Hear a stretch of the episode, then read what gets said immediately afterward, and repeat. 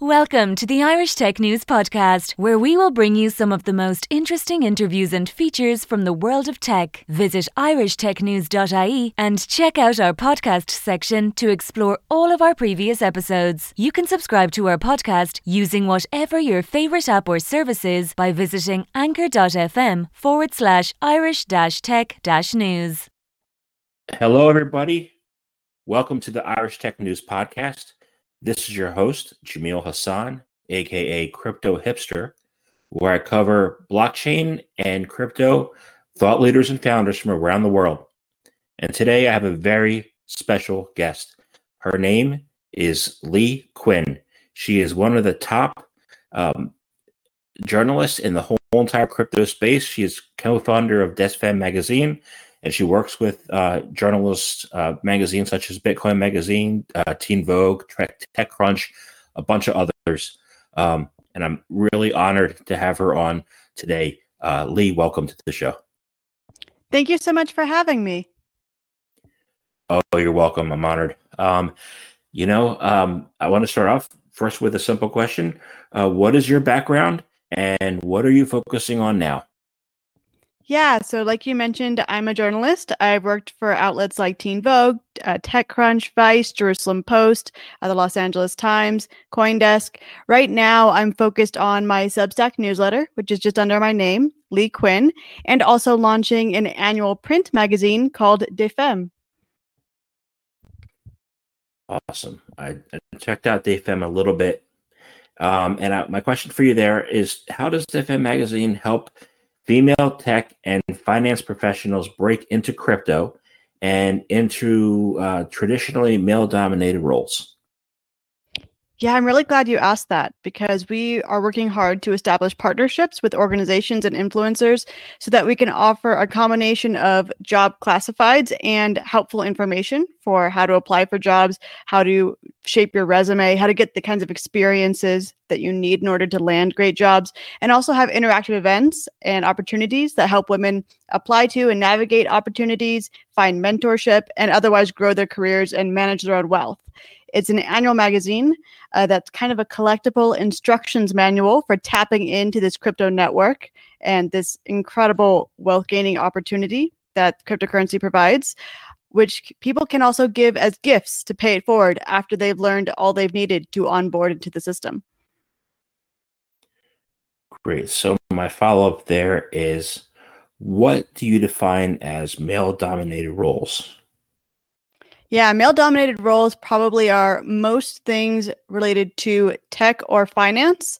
So most tech companies, uh, crypto startups, and even traditional financial or tech companies, whether that be Google or whether that be uh, venture capital, for example. If you go into any room for a meeting into those companies, chances are, if you look like me, that will you'll stand out a little bit. Uh, there are a lot of women making incredible gains in those spaces, but we're still the minority. And so when I think of a tech-dominated role, you know, if if you get a bunch of kindergarten teachers together, probably a lot of them will be women. If you get a bunch of developers together or venture capitalists together, probably a lot of them will be men. And we're helping women who want to succeed in careers where maybe they're underrepresented understand how to navigate those fields. Great. You know, um, I have a friend who's a builder um, where I live, and he says he can't even get in the room uh, to, you know, to talk about financing that he needs for his company. So um, does would your would your uh, magazine help to navigate that board, dis- that boardroom discussion? You know, um, what do you think? So I think that the things that are applicable to women are also applicable to people of all genders and backgrounds, right? In terms of how to understand capital and managing your own wealth and managing your own career and finding opportunities that work for you. So I think this would be applicable to really anyone. We're just gearing the tone and some of the, the focus towards things that women in particular may face, but anyone could enjoy the content. Great. Um, so, um, you know, you you said you have this on your, uh, I don't know if that's not on Reddit or Telegram. It says diversity spurs innovation, creativity, and productivity. How will, do you think will bringing more women into crypto not only be good for gender equality, but also improve business performance? Definitely. So I think it's important to emphasize that women make up more than half the population, and they are more likely than men to have influence on educating youth and making household purchasing decisions. So crypto businesses will not be able to exceed Uh, su- exceed, succeed without women. Uh, diversity isn't about warm and fuzzy feelings or about political correctness. This is about a lucrative and underserved market. Uh, just for some like fun stats to throw out there, um, sixty-four percent of women uh, that were surveyed by U B S have a greater interest in discussing financial planning since COVID started. I think the pandemic really woke a lot of people up and made them want to take more control over their own finances. And crypto is perfect for people who want to be self-sovereign and have that control over their own wealth and uh, their, their own assets. Um, thirty-three percent of college-educated women, so these are not disenfranchised women, but you know, educated women uh, that were surveyed by the exchange Coinbase, don't think that they have equal access to their financial system. And Uh, in particular for women of color, J P Morgan did a survey, and nineteen percent of those women started investing. So not they were investing total. There was a percentage that was already investing, but nineteen percent started investing in twenty twenty because they wanted to take advantage of both the pandemic market volatility and also the new opportunities that they were seeing. Maybe as some businesses closed down or some uh, market patterns changed, they wanted to take a more active role in investing for themselves. In the U S alone, there are twelve point three million businesses owned by women. So tapping into this market could be a huge growth potential for crypto ecosystems, crypto companies, service providers, products.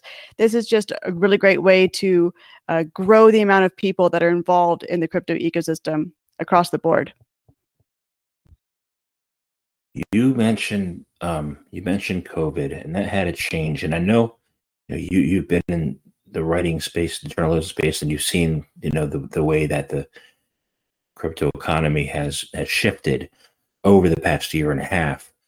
How how have the roles um, changed and, and the accessibility to them because of COVID? Um, how does how has the environment changed because of that?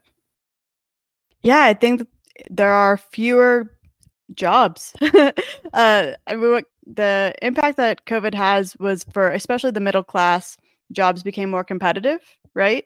So there's a lot more people that are going freelance, uh, that are needing grant opportunities, uh, that are needing to think of um, ways outside the traditional nine to five steady job to make money, because people still have economic needs, even if those opportunities are shrinking or evolving.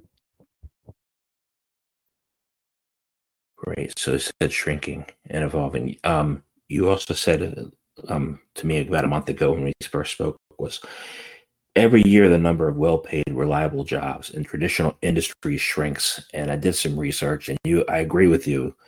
Um, what opportunities are available now in the decentralized um, economy um, that will replace those traditional roles? I don't know if they're going to replace those traditional roles. Um, I do think that there are a lot of opportunities uh, thinking about things like Brink, for example, which is a Bitcoin-oriented nonprofit based in London. There are lots of opportunities for grants and fellowships that maybe didn't exist before the decentralized economy started taking place. I don't think we're going to have some kind of utopia, which that just replaces all traditional jobs. There's definitely going to be a difficult transition period, and people need to figure out what worked for them. Uh, there's also, uh, thanks to the crypto economy, a lot more freelance opportunities. You know, if you develop a robust presence on GitHub or on Twitter, it might be possible to network for freelance opportunities that weren't available four years ago, even. Uh, so I think a combination of community-supported grants and freelance opportunities are something that will help replace some of the traditional, well-paid, reliable jobs that are shrinking in some industries, but certainly not all. Um, so, um, that's interesting. Um, you know, shifting, I guess, sh- I guess, you know, shifting gear, shifting gears. There, I mean, there's a, there's an article I saw, um, recently that said the gig is up for the gig economy. And what you just said there is there are more opportunities in the freelance gig economy. So I'm kind of confused. What do you, how do you reconcile those two statements together? And um, where where are those opportunities if the gig is up? So it really depends on what sector you're looking at, right? So I think there are more opportunities uh, for gigs in the tech industry. You know, if you're a freelance developer, if you're a freelance designer, um, even sometimes if you're a content creator, there might be more freelance opportunities than there were in the past. But in other sectors, there are not more freelance gigs, and it can get a lot harder. Um, I think when people talk about the gig economy or the creator economy or the passion economy, they use all these different words. And what they really mean is freelancing. And freelancing is hard and really depends dramatically on the sector that you're, that you're working in. The kinds of opportunities that are available in one sector are not available in other sectors. Great. I am freelancing with this podcast. uh, so exactly. You know what I'm talking about. Mm-hmm. But it's given me the opportunity to, you know, to, to work on a skill set that I learned in college that I didn't think I still had. Um, you see people who, you know, are able to use skills maybe they haven't been, they weren't able to rely on when they worked in the corporate America. Have you seen that? Yeah, definitely. Or people gaining new skills that they didn't have before, and they learn it on the fly because they've got to. Need is an excellent teacher.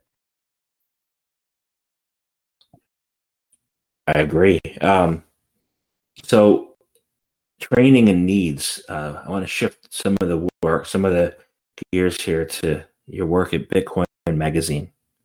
Um, what are, what are your education, educational topics that you're currently focusing on now with them? And Um, since this is still in, considered, I guess, a niche media, um, in what ways do you believe that you can support the niche media um, and their audiences to, to learn and grow?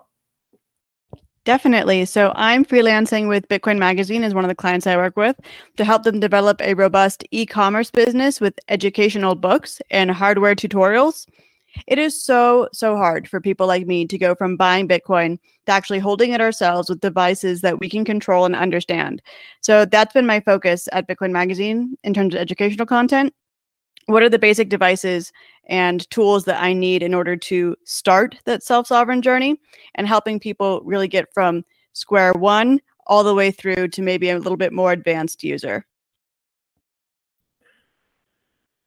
It's one of the areas that they asked me to work on and, and focus on and talk about a little bit with the Irish Tech News has been um, the importance and how to um, with crypto wallets.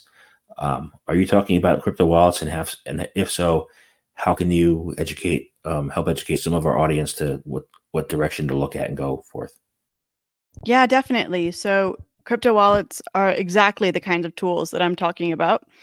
Um, It really depends on your jurisdiction in terms of what software wallets or, or mobile wallets people might use. I personally have found Cash App to be really useful. Um, one of the ones that I also found useful that I think is more global is called Zengo. Um, but I'm not endorsing any of these products. These are just like, I've tried a lot, a lot, a lot of wallets and mostly suffer from them. So it sticks in my mind if there was a product that I did not suffer while using. Um, in terms of hardware wallet, I personally find ColdCard to be the best, but it is tricky. And if you are not completely tech savvy, I highly recommend hiring a computer science tutor to help walk through, because you could also do the same thing that you're doing in a ColdCard, technically with an old laptop or an old phone or, you know, a Raspberry Pi that you build yourself. The thing is that you don't even know what these devices are and how these work. And once you understand what they are and how they work, then also you can use, you know, those pre-made hardware wallets like ColdCard or Ledger, um, and do it much more effectively and safely, and, and frankly with less stress, you know, about losing your funds. Um, so I would highly recommend finding a wallet that that works for you, and then hiring a tutor or taking a class that so you learn more about computer science and, and the basic understanding of the device that you're working with. I gotta admit, um, there's a couple apps that I use that, that because they're user friendly, like B R D and Kyber, because I can. Oh use yeah, them. Bread Wallet. I've used that too. It's a good one. Yeah, and, and there are others that you know um, that I have no idea how to buy and sell on. That that that um, so um, what are some of the user friendly ones that you figure that are kind of like Bread and Kyber that would be recommend maybe to our audience? So like I was saying before, that's probably Cash App or Zengo from my personal experience.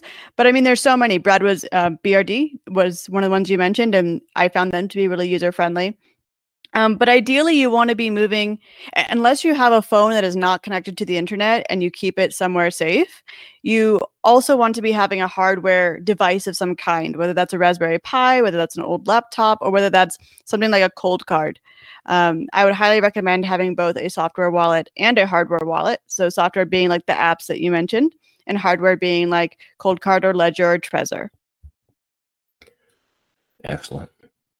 So people are moving to the creator economy, and they're moving to um, managing their own cryptocurrencies or crypto assets. How do you think that move? Um, what are some of the skills? What some of the things they got? They should look at, um, and what kind of what kind of things that should they skills should they gain that will impact them and help them to rebuild or build new careers? Definitely. So the number one thing that I think people can learn that will just improve their life dramatically, and including their wealth management and career prospects, is to understand their digital footprint. Uh, we call it OPSEC, right? Meaning like what people can find out about you online, what it looks like when you Google your name. Um, if you are going to be trying to be your own bank and manage your own wealth, there's a reason that your money in a bank is behind a big vault. Right? You don't want someone to Google your name and come up with your address, come to your door, knock, knock, knock, and ask where your Bitcoin wallet is, for example. So understanding the information that you post about yourself online and where it is on the internet, and some of the things that you can do to help yourself in terms of staying safe, is probably the most important step in terms of managing your own wealth.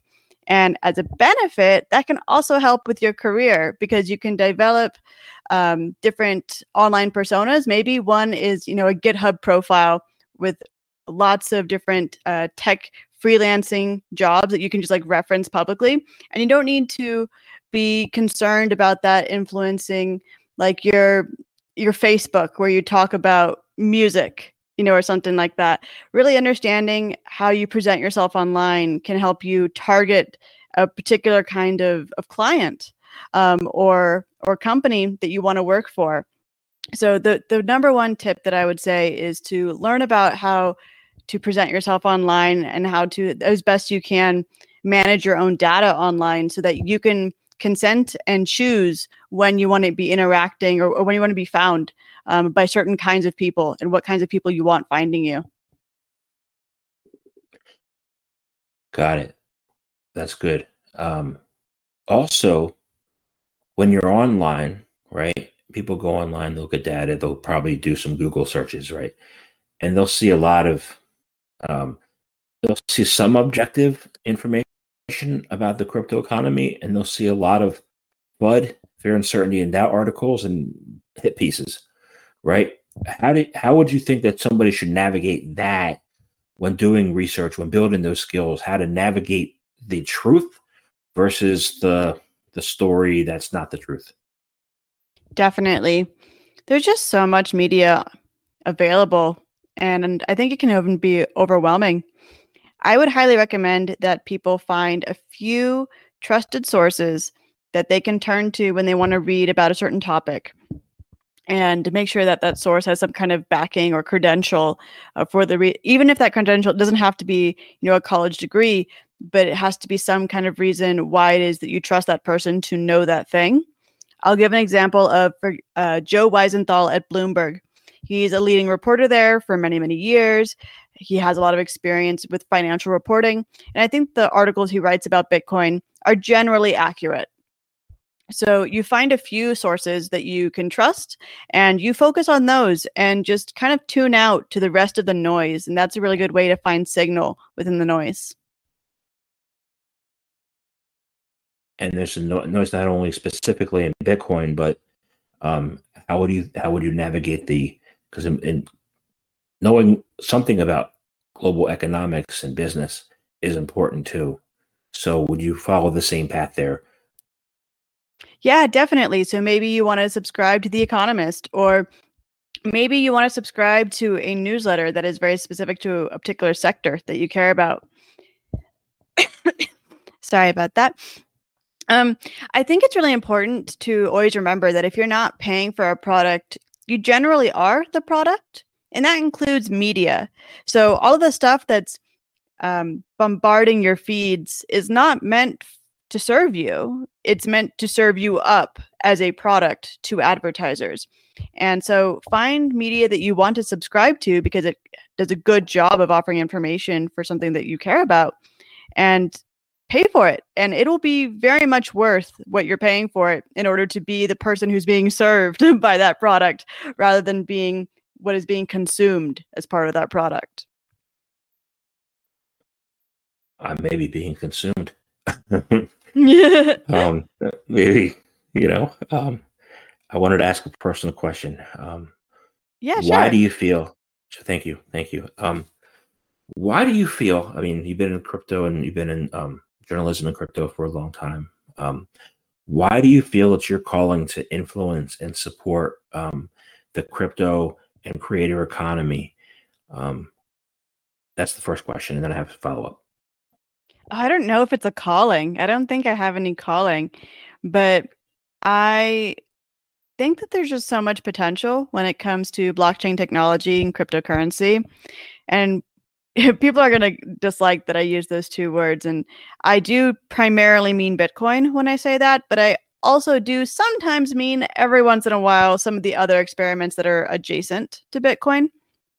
Um, there's just world-changing potential there. And so I'm really excited about helping people understand and learn about this technology, and also helping that ecosystem diversify and become more robust and more resilient. And systems that are diverse and robust are more resilient. So if we want this to work, like as a concept, then it needs to be uh, something that is not just for one particular group in one particular area doing one particular thing, but for lots of different groups with different motivations and interests. And I think that's what I find fascinating, is the human dynamics and the cultural diversity of that space.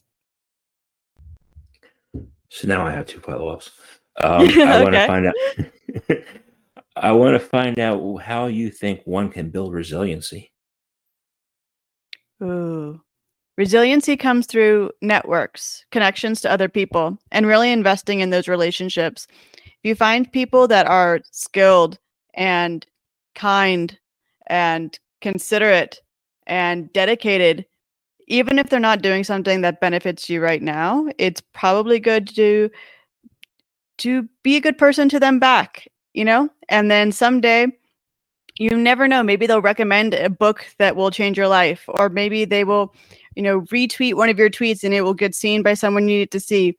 The way to build resilience is through human networks, actually, in my opinion. I agree. I rely on some of the communities that I'm involved with. Um, as I, as I think, as I've seen you do too. It's awesome. Um, how, how do you feel that your experiences and your worldview could serve in a mentorship capacity uh, to newcomers in this industry? I really hope that people see me and they think it's not so scary to try.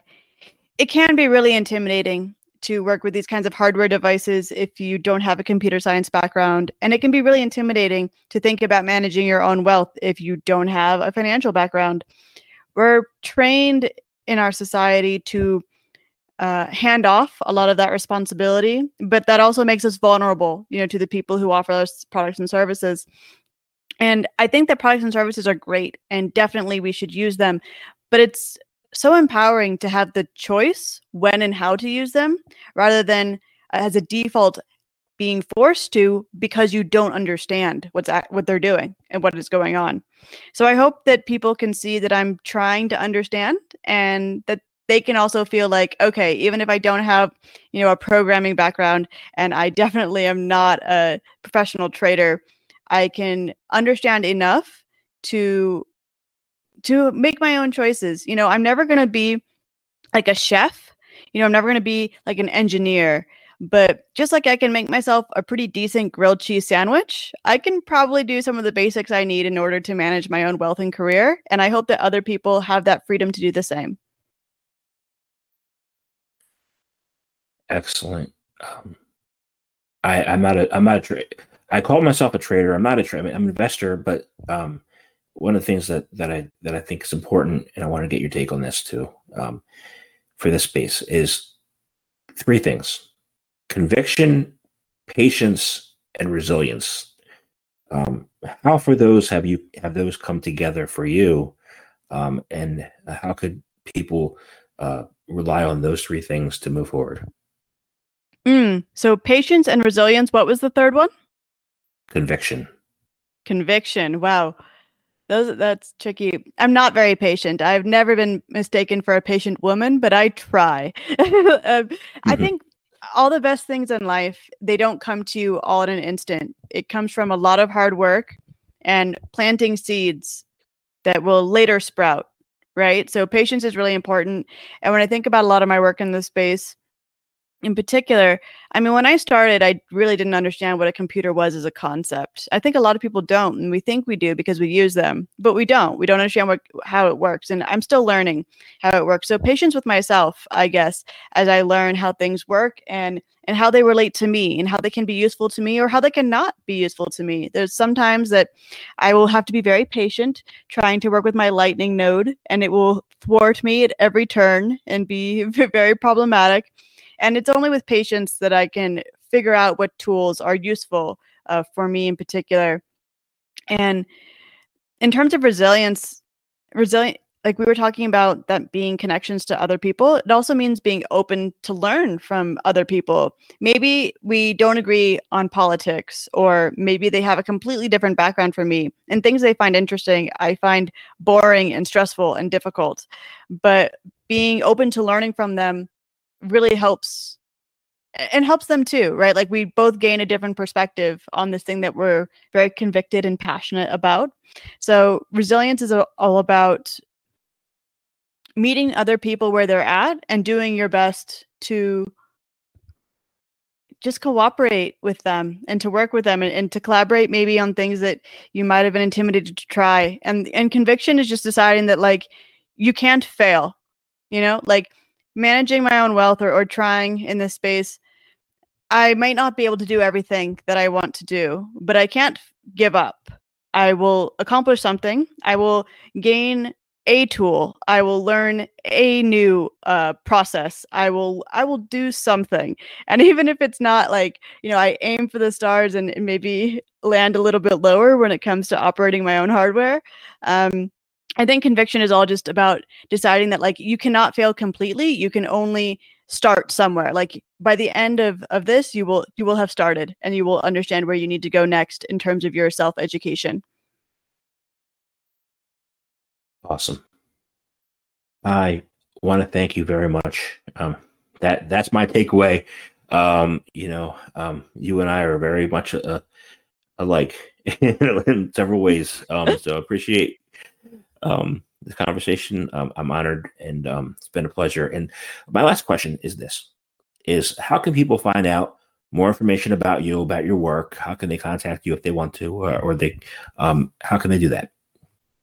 Yeah, definitely. So probably the best way to contact me or to follow my work is to follow me on social media. Um, at in, on Instagram, I'm just my name, so L E I G H C U E N. That's Leigh Cuen is my handle on Instagram. Um, on Substack with my newsletter, it's again my name dot substack dot com. So L E I G H C U E N dot substack dot com. And on Twitter, I am L A underscore underscore. So that's two underscores. C U E N. So La Cuen. And those are the best ways to follow me. Thank you very much. Likewise. Thank you so much for having me. Thank you for listening to the latest Irish Tech News podcast. Check back every day for the latest episode. You can follow us on Twitter at Irish underscore Tech News, on Facebook, facebook.com forward slash Irish Tech News, on LinkedIn, linkedin.com forward slash company forward slash Irish dash tech dash news, on Instagram, instagram.com forward slash Irish Tech News.ie, and on TikTok, tiktok.com forward slash at Irish Tech News.